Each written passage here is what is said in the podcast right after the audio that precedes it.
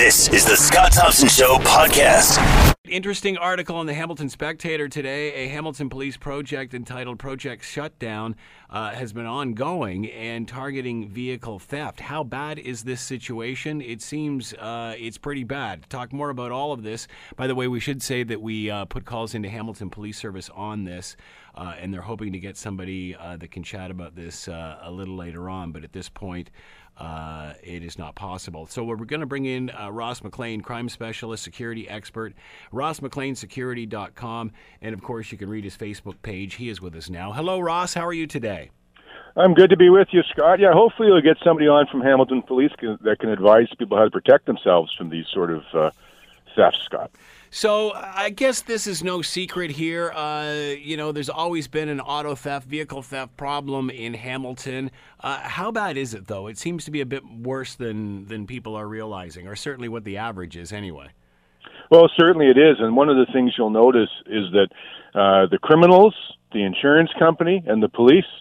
Uh, their crime is all data driven these days, Scott. Uh, what they what they were able to discover was there was a rash of thefts of fairly new uh, trucks, you know, Chevys, uh, GMCs, uh, Dodges that were going on in the area.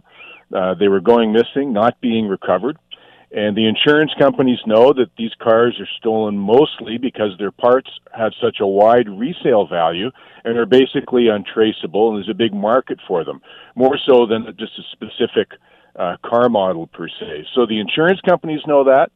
The bad guys know which vehicles they're looking to steal because they know what it's easiest to sell in the marketplace.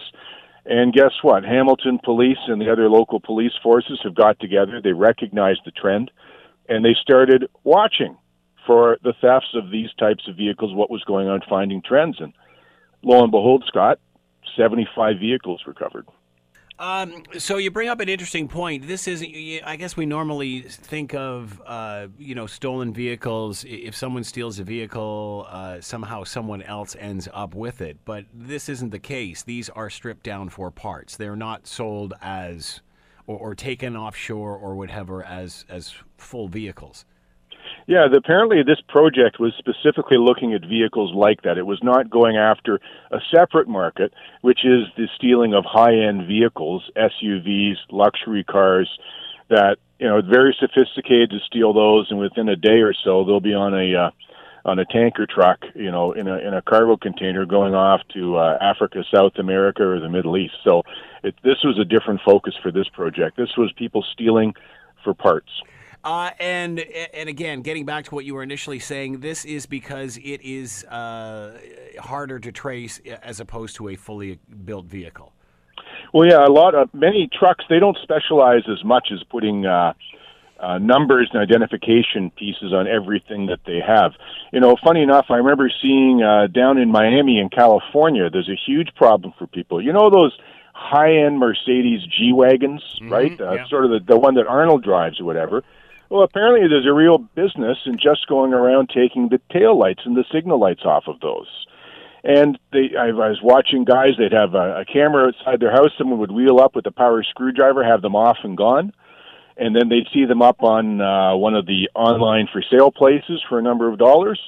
But here's the shocker: when they go back in to get replacement parts at their dealership, it was like six thousand bucks to replace those parts. So there's there's huge money in this, and it's creating sort of a gray market for these thieves to operate in, in, in selling the parts, where they can sell them at a good price, and people who want to buy them feel like they're getting a deal. Is this just the tip of the iceberg? How difficult is this to trace? Well, look, I, am going to say this. I'm glad that they were able to shut this one down because this is an organized ring. It really becomes a problem for a community when you have an organized ring going around. And, you know, everybody would have heard them in, diff- in different cities. I don't care where you are in this country, where all of a sudden the police will put out an alert on a certain style of car that's being stolen all over. In one night, there'll be 12 of them gone uh, within a regional area. It's because different vehicles – have different weak spots. And the bad guys find out about those. They find the ones that are most profitable, and they'll go and route out those weak spots and stay on those ones. Of course, the court, the police recognize the trend. And they come to go on after it. In this case, however, this was a pretty serious one that involved not just Hamilton, but the whole region around Hamilton. So the police, once again, as Hamilton has shown, have, do a great job of doing liaison work with all the other departments to pull together to help get the data and to solve these problems. Uh, fascinating comment out of uh, the Hamilton Spectator today. Uh, the quote When this project first started, this is from Sergeant uh, Sean Moore, Hamilton's officer on uh, Project Shutdown. When this project first started, we came to the table and said we have a stolen vehicle problem. Six Nations came to the table and said ours is the opposite. We have a stolen stolen vehicle recovery problem. How important is it for everybody to work together on this thing?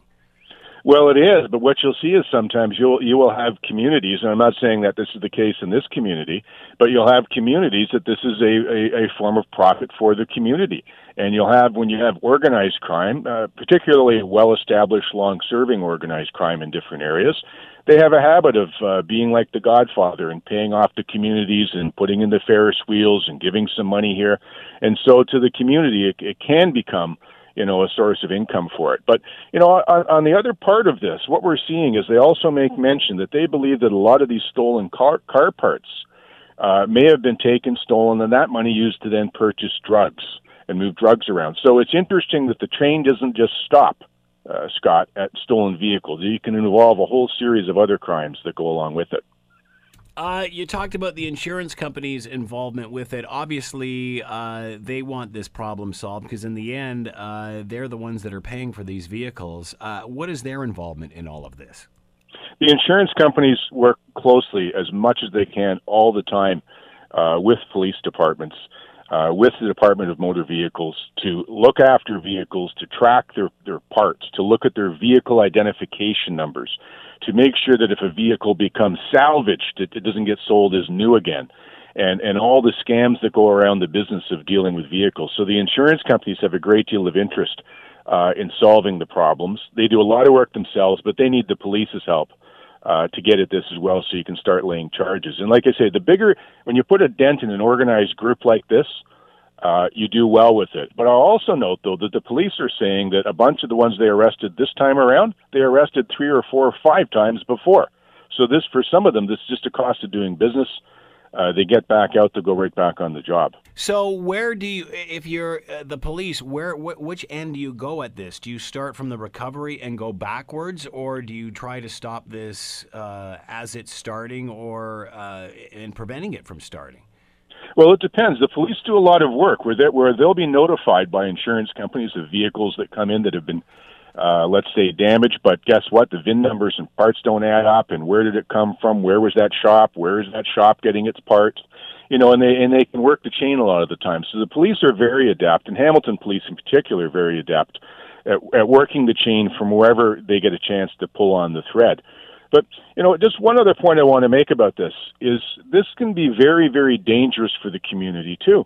You know, I alluded. I was on your show last February about it about uh, a man from just off the Six Nations Reserve that is now charged with murder because he went out to his driveway and found someone yeah. who ended up being from Six Nations trying to steal his truck. There was a confrontation. He shot the man.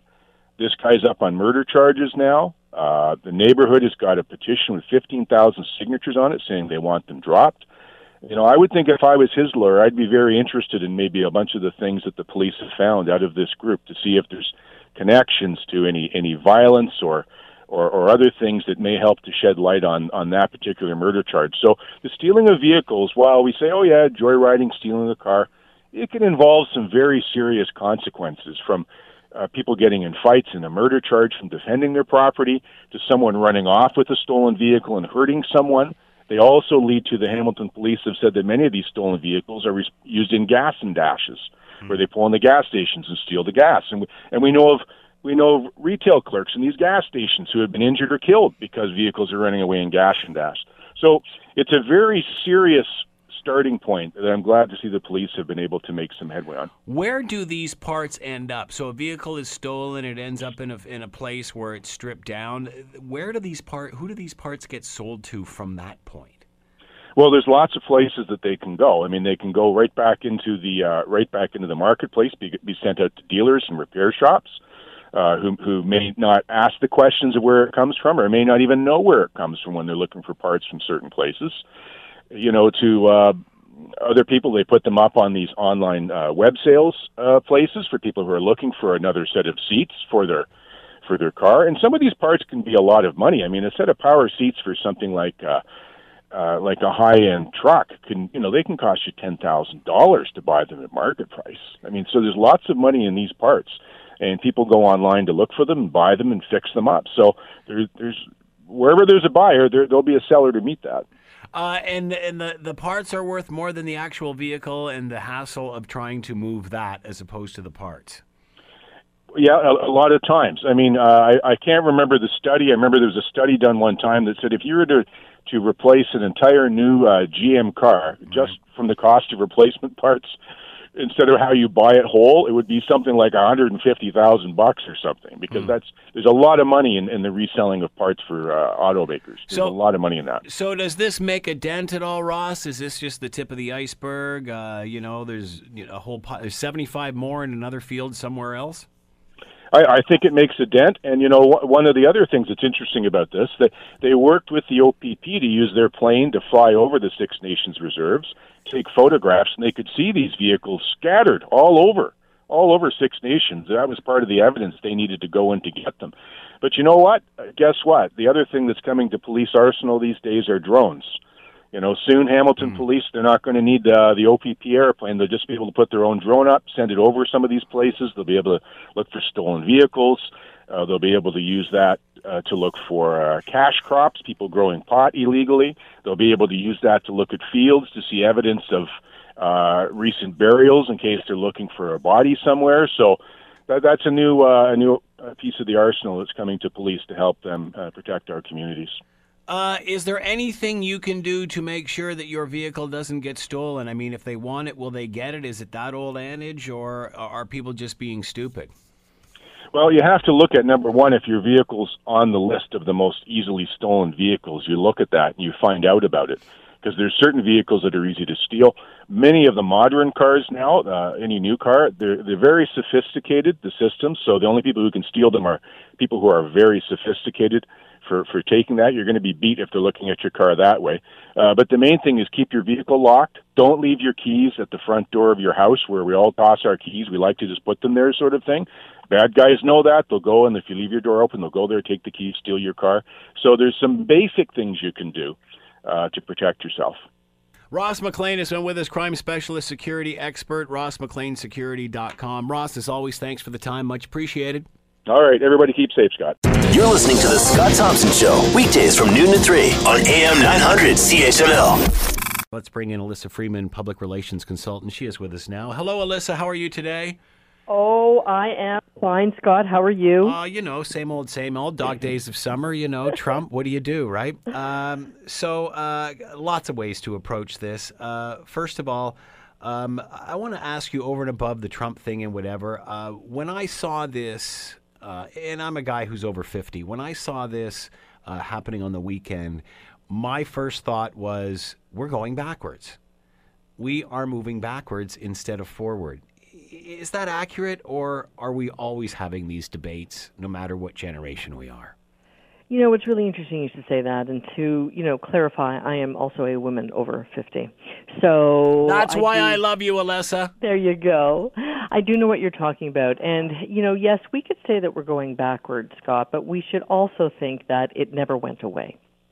And when I look at my own Facebook feed, which is a smattering of, you know, people from all over uh, North America, um, also in the United States, you know, black, white, Hispanic, you know, everybody has the, uh, you know, the same reaction, and it's one of disbelief.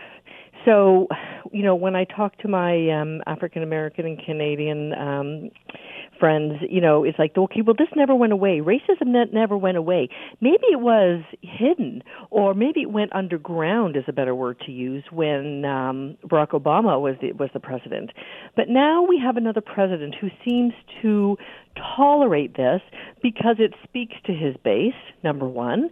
And number two, he allegedly ha- is surrounding himself with the, you know, alt-right uh, advisors such as uh, Steve Bannon, who basically was the publisher and editor of Breitbart News, which supported alt-right ideology. So we're not going backwards. We are, this is an issue that is just rearing its ugly head because it's being given, uh, they feel that their platform is now legitimized by who is in power. Right. So uh, let me ask you this Is it good that Trump has brought this unpleasantness back to the forefront? In some weird way, is it positive that we're having that discussion, that it never went away, as opposed to he's created it or brought it back? I wouldn't say that it's positive. I would say that it is spurring the discussion, but unfortunately, Scott, the discussion is not good. The discussion has an even deeper divide, if that's possible, or it's it's just continuing to highlight the divide of how far apart we are in our ideology when it comes to racism.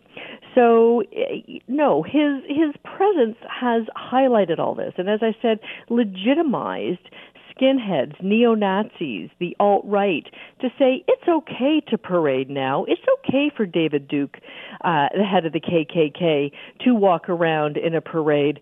You know, it, we're we're we're now okay. People seem to be on our side, and we have a friend in the White House.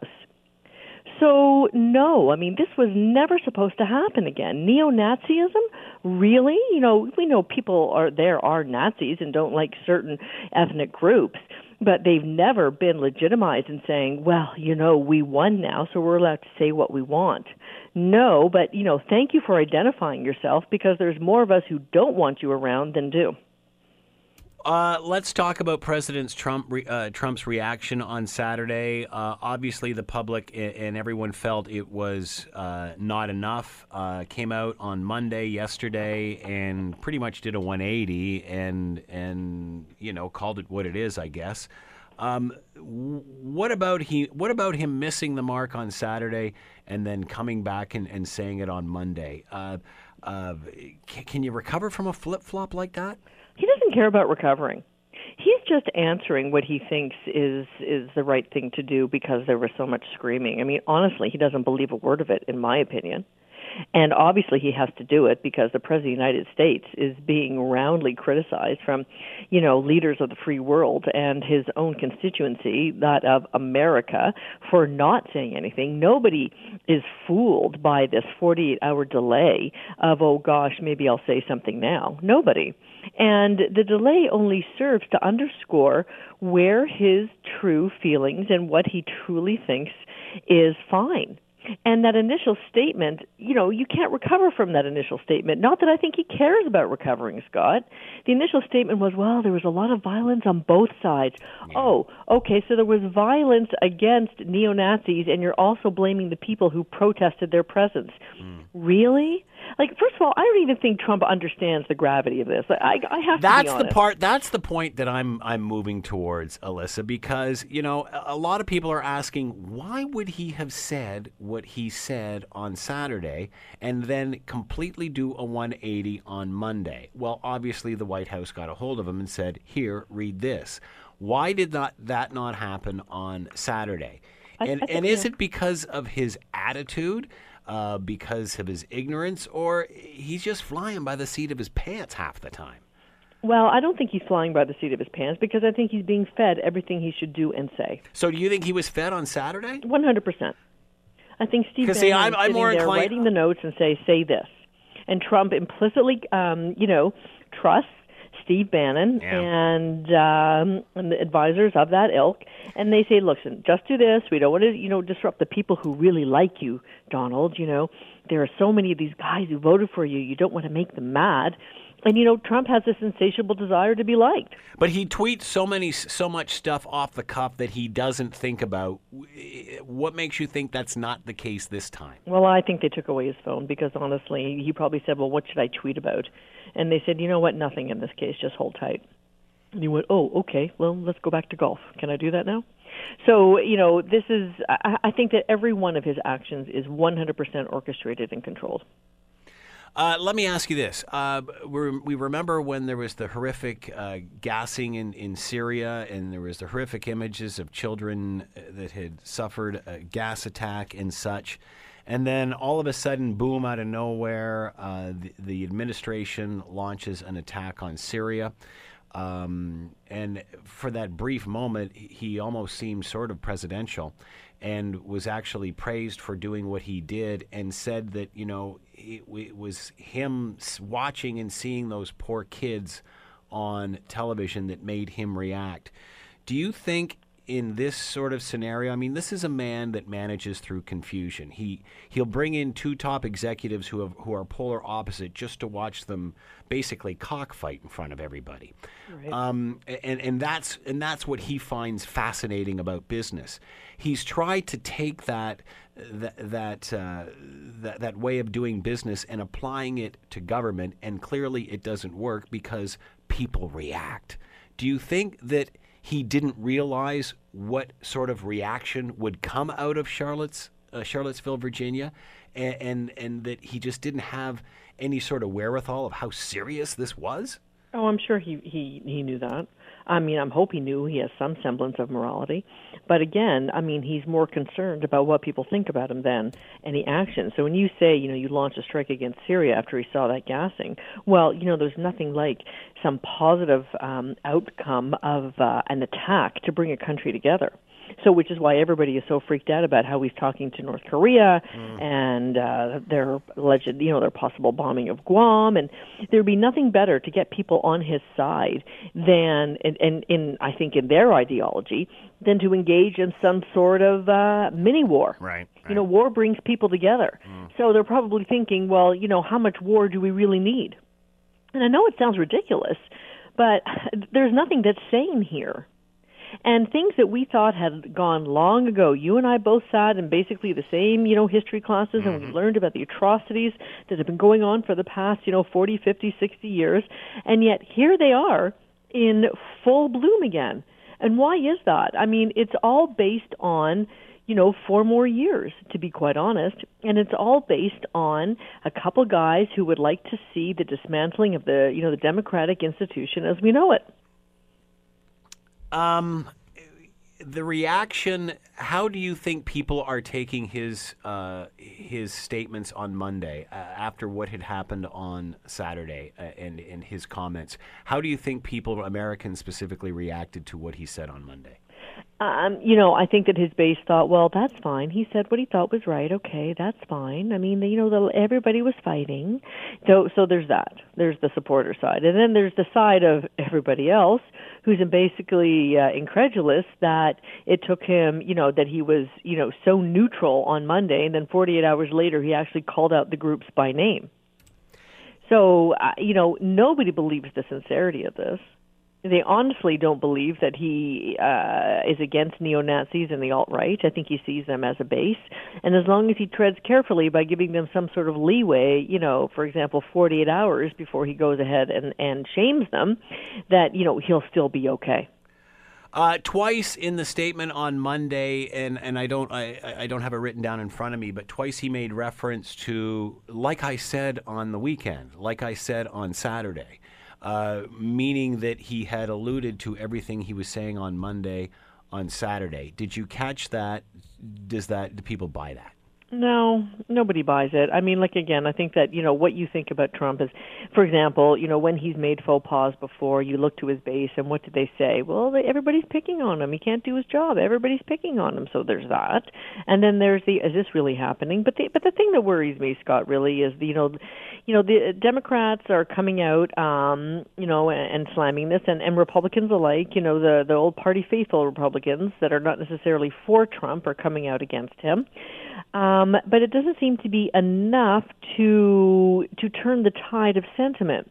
So, you know, do I think that the Democrats really need to rally around a spokesperson and come out with uh, cohesive messaging based um, on one person, or based? On, actually, it just be should be based on one person. Yes, I think they do. I think that their response and their resistance at this point is somewhat fractured. So we're not really seeing. I mean, we're we're all in shock and and horror uh, about these statements and about what is actually happening in the U.S. But what we're not seeing is sort of a very unified. Um, uh, response against this that actually galvanizes people to action. Uh, Stephen Colbert, uh, late show last night, uh, had uh, Anthony Scaramucci on, former communications director for, uh, uh, of course, Donald Trump and the U.S. presidency. Here's what happened on that show. Right? Who's leaking now? Is it Steve Bannon? Well, I've said that. I mean, I'm. I'll just say, pretty, say I've it been now. Pretty, say it to these Listen, people. I've been Is pretty it- open about that. Let me Is let me, Steve let me explain leaker? it. Okay, but I said he was, and I obviously got caught on tape saying he was, so I have no problem saying that. Okay. But is he going to be gone in a week? That's up to the president. But what let do me- you think? What do you ex- think? What does the mooch think? Well, if it was it was up to me, he would be gone. Okay. But it's Wow. Uh, I watched this last night, and um, uh, uh, of course, it was always it's always great television. But I thought that that Colbert was too much on the attack. Your thoughts of, of what happened last night? You know, it's, In other words, it's- if you give them- all, I if think you- it's if very funny, and I think that you know maybe Scaramucci's going to have his own talk show soon. Yeah. so, you know, late night with the mooch. So who knows? He was quite entertaining. And uh, you know, the one thing about him is that yes, he was couching some of his responses, but he was pretty shoot from the hip. He was pretty. He answered him in, in pretty much a way that we expected him to answer. I don't think he was being that cagey at all. And as for Colbert, I think that you know when you got a guy like that in your hot seat, Yeah. people say, "Well, he attacked him too much." Well, what were you going to talk to him about? No, again, what what I thought was he just, you know, like Mooch is the kind of guy if you give him enough rope, he'll hang himself. And I just thought he kept interrupting him, and I thought if you just let him go, he's going to say what you what you want him to say. Mm-hmm, And he just he was you can tell that Colbert is so angry with what Trump is doing that he's just da, da, da, da, da, da, da. he's going at him like a Gatling gun almost. Well, you know that's true, but you know, l- listen, the show has his name on it, right? Yeah. Oh, absolutely. So just like it's the Scott Thompson show. So you basically it's it's your POV that people are tuning in for. And I think that those who tune in, you know, night after night to Colbert thought that, you know, what he did was a great job. I mean, Yeah. I certainly didn't mind it. I found it very entertaining. I mean, let's face it, it's clickbait, it's a ratings boost. He also knew what he was doing. Um, you know, and Scaramucci delivered. He delivered as a guest. I thought he gave some, you know, some thoughtful responses. He didn't really run from questions. I mean, he may have tried to answer carefully, but at the end of the day, uh, it was entertaining, and I don't think anybody left feeling as if Colbert left any stone unturned. Uh, no one I, I, that I'm aware of is asking Sean Spicer to come on their show. Uh, why not? You know, here's the thing. I mean, Spicer at this point, you know, he's almost like jumped the shark. You know, he's not as interesting as you know he's not the man of the moment anymore Right. you know six months ago if had he come on i mean everybody would have tuned in and they know that so at this point no i mean like the other thing that was interesting you know after he left the white house the, one of the things that he said was i mean everybody's a waiting for a book deal and who knows what nda he signed a non-disclosure agreement but the other thing he said was i really want to be on saturday night live so, you know, that says to me that, wow, how funny would that be if I was side by side with um, Melissa McCarthy the same way that Sarah Palin was side by side with Tina Fey? Yeah, yeah, good point. So there's that. And um, however, you know, I don't know. I mean, unless Sean Spicer's going to come out and really say something blockbuster, people sort of know what he's going to say. So, you know, uh, and maybe he also hasn't put himself out to want to come out on a talk show yet. So he's not certainly not going to be able to supersede, you know, Scaramucci in this in, at this point because he's more recent and he's more the flavor of the day. But maybe down the line we will see Sean Spicer on the Colbert Show. But you know, even uh, you know, uh, uh, the mooch said himself that he, you know, a a carton of milk lasted longer than what he did. Uh, how long can this 15 minutes of fame for him last? Considering, you know, we're talking about it now longer than he actually served in the job. Well, this is the thing. So, you know, it, it works with athletes, it works with people who achieve sudden notoriety. Either you strike while the iron's hot or forget it. So if you want to wait and think about it, sort of like, you know, in the way that Sean Spicer, but Sean Spicer couldn't do it. I mean, he was in a government job representing the Yeah. White House. But you know, it's almost like if he really wanted to strike while the iron's hot, he should have like been on the talk show circuit ASAP that day that he left, the next day, which is kind of what Scaramucci's doing. And you know, you don't know how this happened behind the scenes. Did they reach out to Scaramucci, Colbert? Maybe. Did Colbert? Did Scaramucci's people reach out to Colbert? Might have been. So you know, there's one thing that Scaramucci knows is is that he knows who he is. He knows how he talks. He knows he has a personality that people are interested in hearing what he has to say, and he is you know you know basking in that limelight while he can. Alyssa Freeman has been with us, public relations consultant. Alyssa, as always, thanks for the time. Much appreciated. Thank you, Scott. You're listening to The Scott Thompson Show, weekdays from noon to 3 on AM 900 CHML. It was August 16th, 1977. Uh, at age 42, uh, Elvis Presley passed away uh, in Graceland, uh, which, of course, his home in uh, in uh, Tennessee.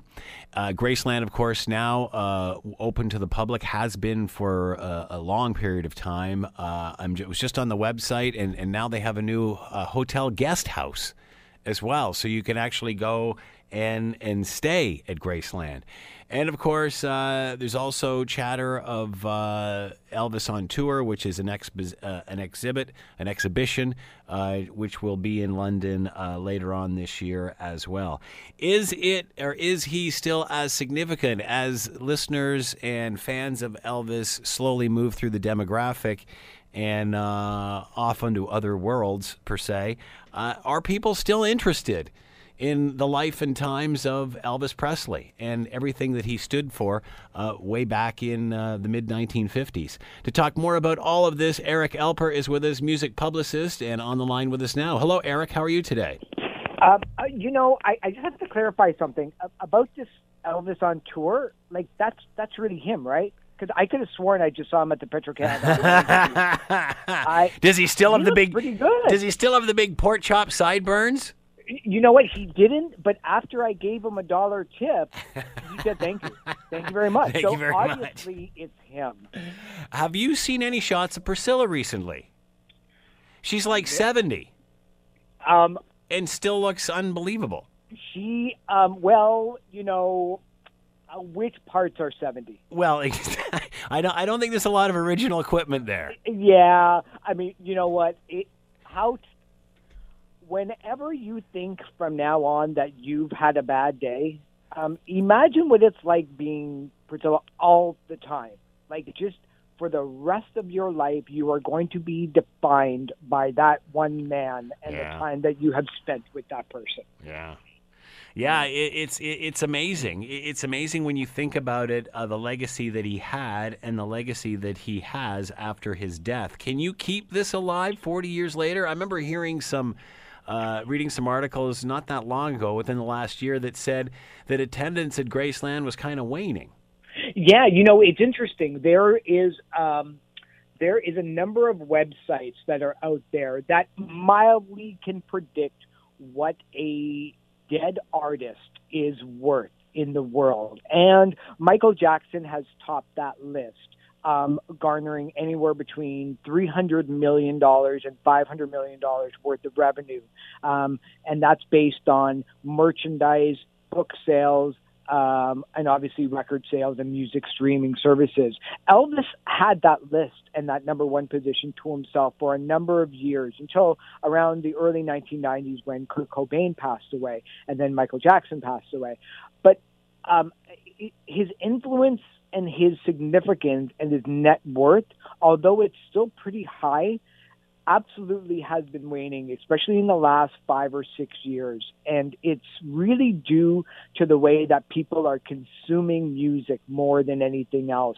If you look on those really popular music streaming services like Spotify or Pandora in the US or even iTunes, whenever there is a new album, in fact, this week, Elvis is in battle right now with Ed Sheeran for the number one position on the album charts, but it'll it, it they don't have staying power for his releases, and in fact, his streaming songs aren't really generating a lot of revenue. They're not generating a lot of a lot of um, a lot of spins, and partly because the older generation who grew up with Elvis and remembering Elvis, and even in the last 10 years after he passed away, aren't on music streaming services. They're still buying CDs. There's some of them are still even buying vinyl and cassettes.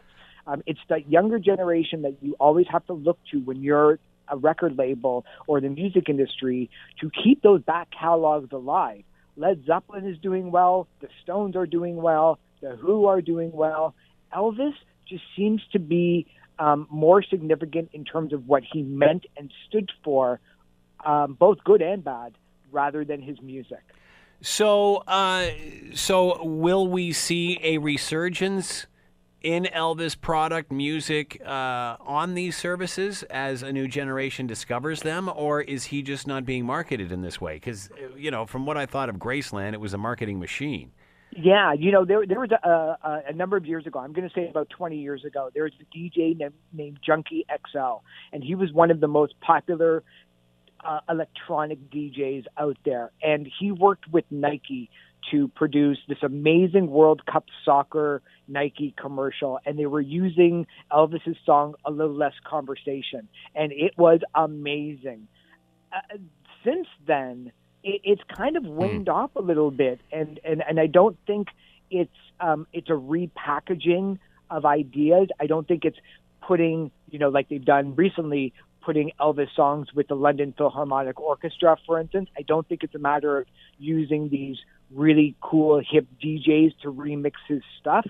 I think when you're just talking about life in general, you're talking about somebody whose best years were 50 to 60 years ago. Yeah. And that's like, that's when I was 15 years old. That's like saying that Count Basie was suddenly going to become popular. Um, that's right. as far, you know, that's pre World War II information. Um, so I don't think that the kids, the kids today, while I stand here shaking my small fist at the clouds, I don't think that the kids today are really truly interested in what happened before 1965, to be honest with you. And that includes the greats Buddy Holly, the Big Bopper, Ritchie Valens, the Everly Brothers.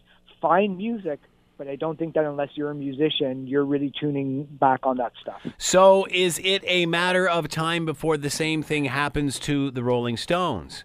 Or Led Zeppelin, uh, oh, as sure. as the, as their segment of the population passes through uh, into senior citizenship. Are we going to see the same thing ten years from now? The, yeah, because you know, basically, those artists were ten years after Elvis.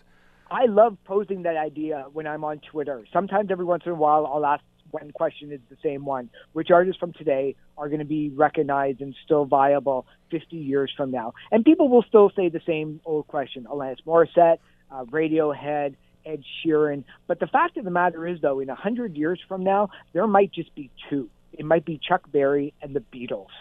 Um, Elvis was certainly going to be up there. I think Frank will always be Frank Sinatra will always Yeah. be remembered.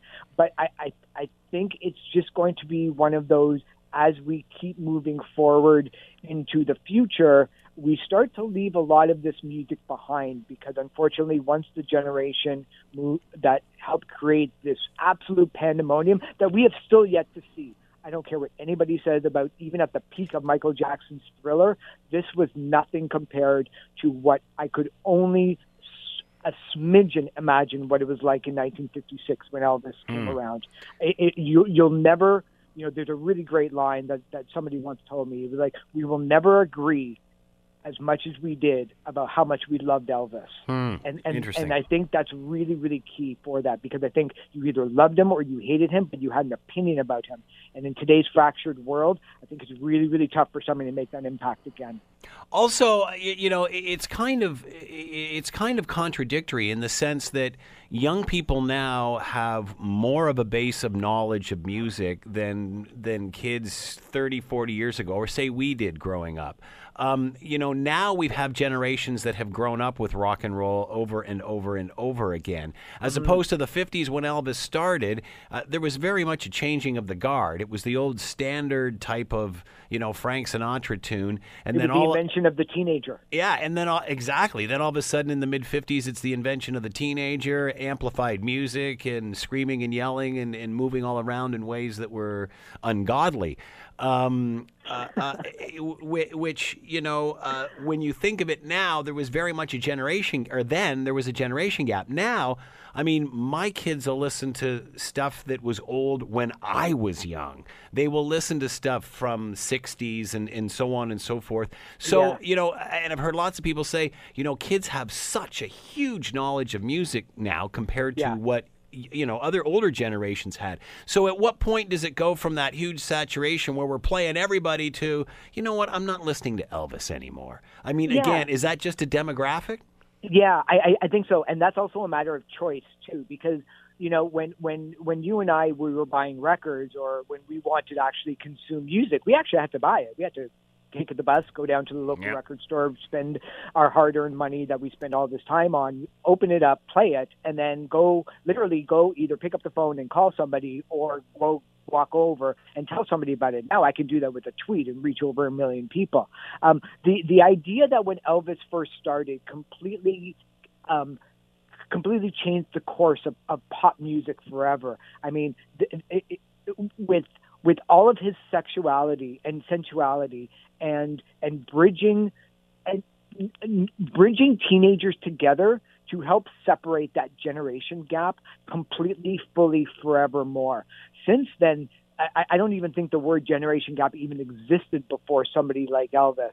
Um, so what you have now is, is is a number of teenagers and and all these cool kids from high school or even like the music geeks or like all these people having access to as much music as they possibly want just like how you and I were so enthralled with the iPod where I could have the Bee Gees and Elvis and Pink Floyd and Gwar and nobody will Yeah. ever mention how obscure or how weird those tastes are if kids want to be shocked today, uh, they can just go on Instagram.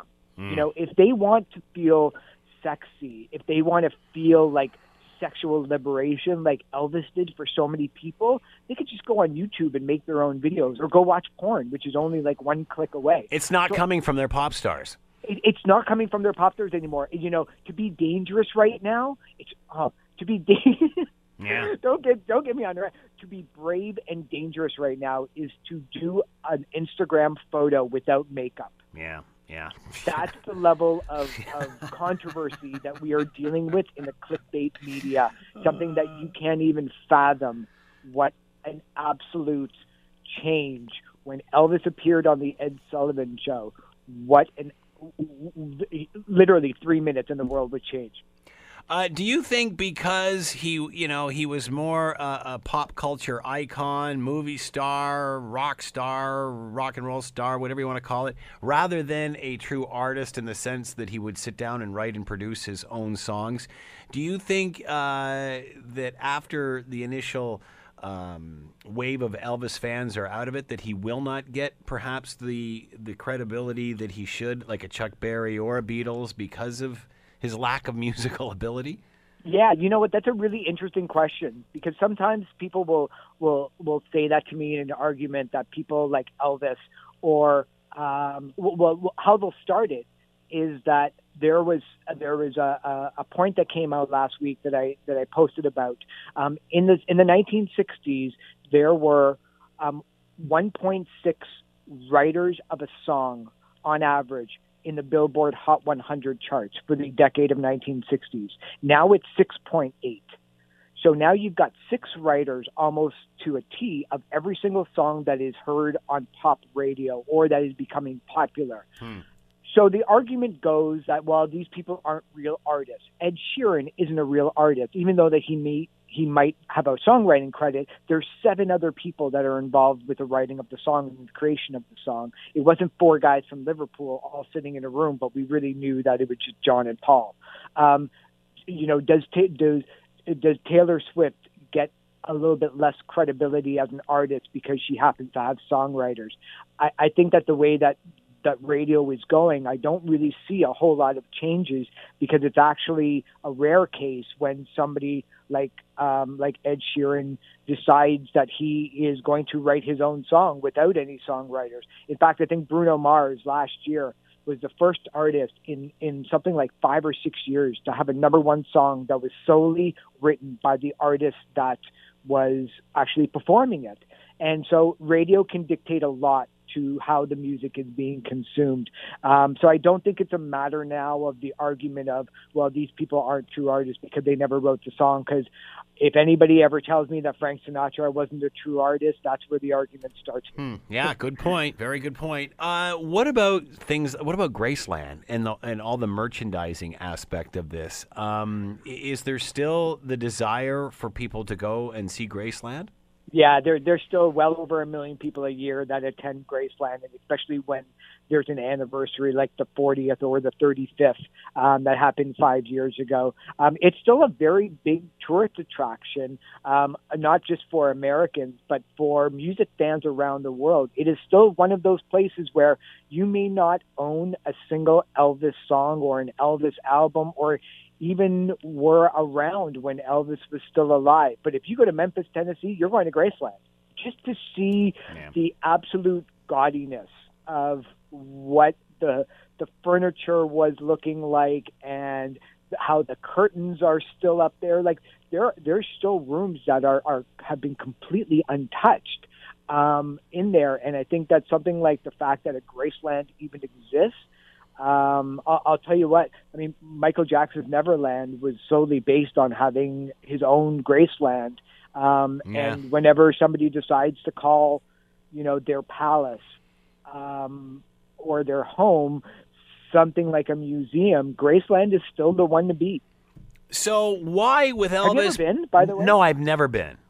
Would you go? Yes, you were- ab- if you were down absolutely. Yes, Nashville's on my bucket list. Memphis is on my bucket list. Um, so yes, absolutely. Yeah, and it's funny because like there's like a 15 foot white sofa and a 10 foot coffee table that is photographed whenever you know you people decide to go do a Google search for it, and it's it's nothing special. It looks like a 1972 sofa, but it's Elvis's sofa. Yeah, yeah. You, you know Yeah, what I mean? It's really funny how you'll just.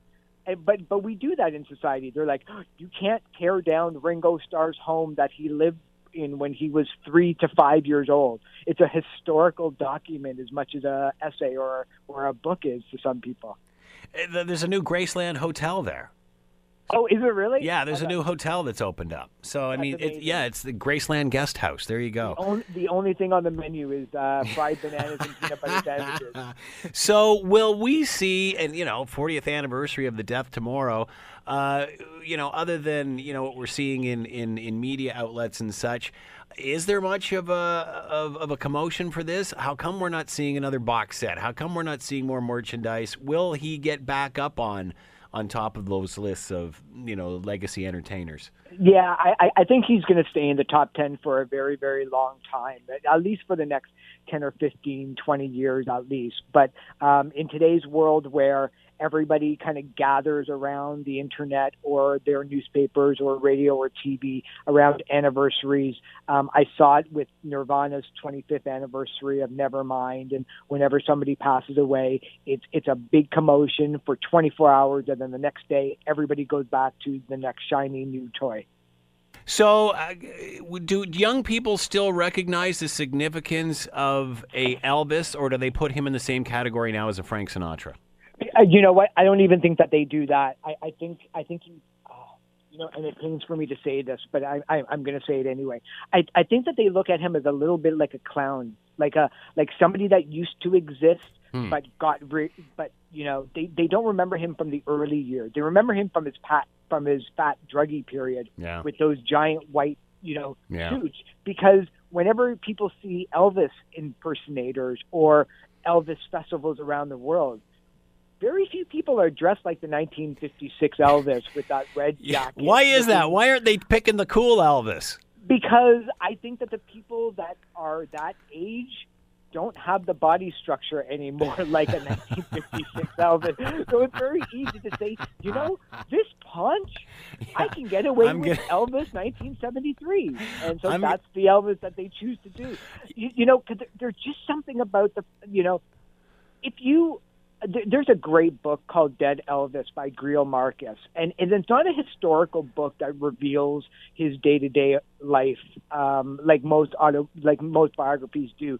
He actually decided to trace the bloating of America with the bloating of Elvis, and I'm not just talking about the physical state, but just like the more drugs, the bigger house, the, the 19 Cadillacs that he only drove one of them, the team that he had around him. Everything was just bigger and bigger. And it, it's a really interesting book because when Elvis first came out, America was lean, it was mean, it was just getting off of the wars, Yeah. it was trying to figure stuff, you know, stuff out. Teenagers were trying to figure out who they were as a collective group, and it kind of moves forward onto these lost periods of like 1969 to 73 when nobody knew what was going on during Watergate and nobody knew what was you know politics. And then you know with the whole big um, you know Uncle Sam and the the bicentennial where everything just got bigger and bigger and rah rah rah with the oil crisis and politics that's when Elvis passed away. And and the book kind of makes a really interesting case that the the birth of America as we knew it in the last hundred years can really be justified by taking a look at what the life of Elvis was all about. Tomorrow will mark the 40 years, 40th anniversary since the passing of Elvis Presley. Eric Alper has been with his music publicist. Eric, as always, thanks for the time. Much appreciated.